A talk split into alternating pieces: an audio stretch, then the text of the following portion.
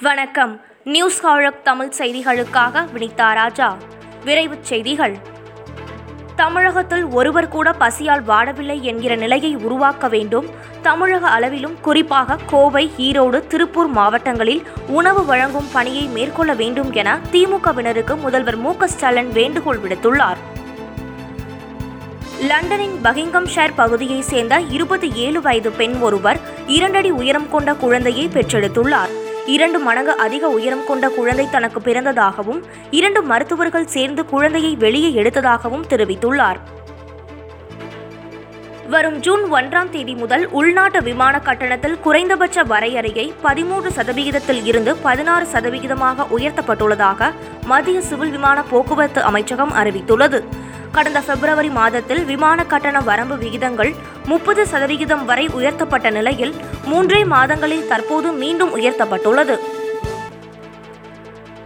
அண்ணா பல்கலைக்கழக முன்னாள் துணைவேந்தர் ஆனந்தகிருஷ்ணன் கொரோனா பாதிப்பால் காலமானார். நாட்டில் முதன் முறையாக கல்வி முறையை கொண்டு வந்தவர் ஆனந்தகிருஷ்ணன் என்பது குறிப்பிடத்தக்கது.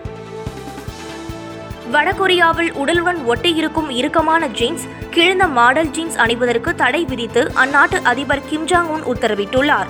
மேற்கத்திய தாக்கம் முதலாளித்துவ கலாச்சாரம் தங்களது நாட்டிற்குள் அனுமதிக்க மாட்டோம் என்று தெரிவித்துள்ளார். கொரோனா ஊரடங்கால் பொருளாதார ரீதியாக பாதிக்கப்பட்டுள்ள மாணவர்களின் கல்வி கட்டணத்திற்காக ரூபாய் நாற்பது லட்சம் நிதி திரட்டிய மும்பையை சேர்ந்த போவாய் பள்ளி முதல்வர். அந்த நிதியில் சுமார் இருநூறு மாணவர்களின் கல்வி கட்டணம் செலுத்தப்பட்டதாக பெருமிதம் தெரிவித்துள்ளார். யாஸ் புயல் குறித்த பிரதமர் மோடியின் ஆய்வுக் கூட்டத்தை மேற்குவங்க முதலமைச்சர் மமதா பானர்ஜி புறக்கணித்ததை அடுத்து அம்மாநில தலைமை செயலாளரை அதிரடியாக பணியிட மாற்றம் செய்துள்ளது மத்திய அரசு. மமதா பிரதமர் மோடி இடையே நீடிக்கும் மோதல் அரசியல் வட்டாரத்தில் பரபரப்பை ஏற்படுத்தியுள்ளது. கொரோனா சிகிச்சை உபகரணங்கள் கருப்பு பூஞ்சை சிகிச்சை மருந்துகளுக்கு இறக்குமதி வரி விலக்கு தடுப்பூசிக்கு ஜிஎஸ்டியில் விலக்களிக்க முடியாது என நிர்மலா சீதாராமன் திட்டவட்டமாக தெரிவித்துள்ளார். ஒரு தொகுப்பு கோவாக்சின் தடுப்பூசியை தயாரித்து விநியோகிக்க குறைந்தது நான்கு மாதங்கள் ஆகும் என பாரத் பயோடெக் நிறுவனம் தெரிவித்துள்ளது. இதனால் இந்தியாவில் திட்டமிட்டபடி இரண்டாயிரத்து இருபத்தோராம் ஆண்டுக்குள் அனைவருக்கும் தடுப்பூசி செலுத்துவது கேள்விக்குறியாகியுள்ளது. இந்தியாவிற்காக கொரோனா நிவாரண நிதி திரட்டுவதற்காக நூறு நாட்களுக்கு தினமும் பத்து கிலோமீட்டர் ஓட முடிவெடுத்துள்ளார் லண்டனை சேர்ந்த தடகள வீரர் குடிமேட்லா. ஆக்சிஜன் பற்றாக்குறை இந்தியாவில் இருப்பதாகவும் அதற்காக ஆக்சிஜன் செறிவூட்டிகளை முதலில் வழங்க இருப்பதாகவும் தெரிவித்துள்ளார்.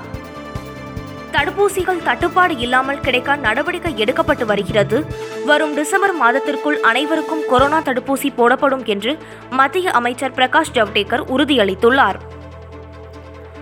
தமிழகத்தில் நேற்று ஒரே நாளில் மூன்று லட்சம் பேருக்கு தடுப்பூசி போடப்பட்டுள்ளது.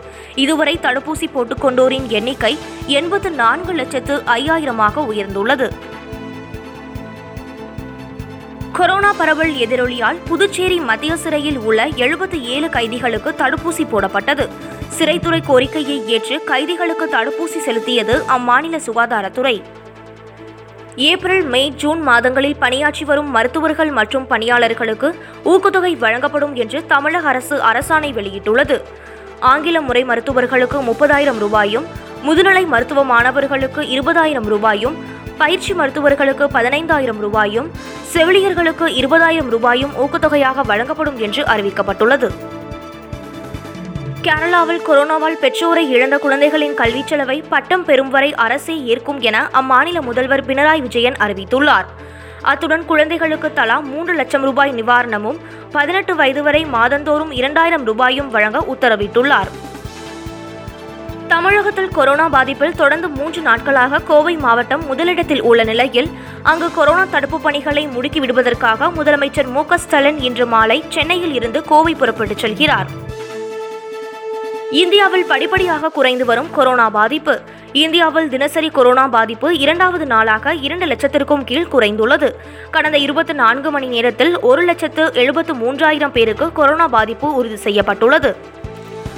தொடர்ந்து உயர்ந்து வரும் பெட்ரோல் டீசல் விலை. பெட்ரோல் லிட்டருக்கு தொன்னூற்று ஐந்து ரூபாய் ஐம்பத்தோரு காசுகளாகவும் டீசல் லிட்டருக்கு எண்பத்து ஒன்பது ரூபாய் அறுபத்து ஐந்து காசுகளாகவும் உள்ளது. இத்துடன் இந்த செய்தி தொகுப்பு நிறைவடைந்தது. நன்றி வணக்கம்.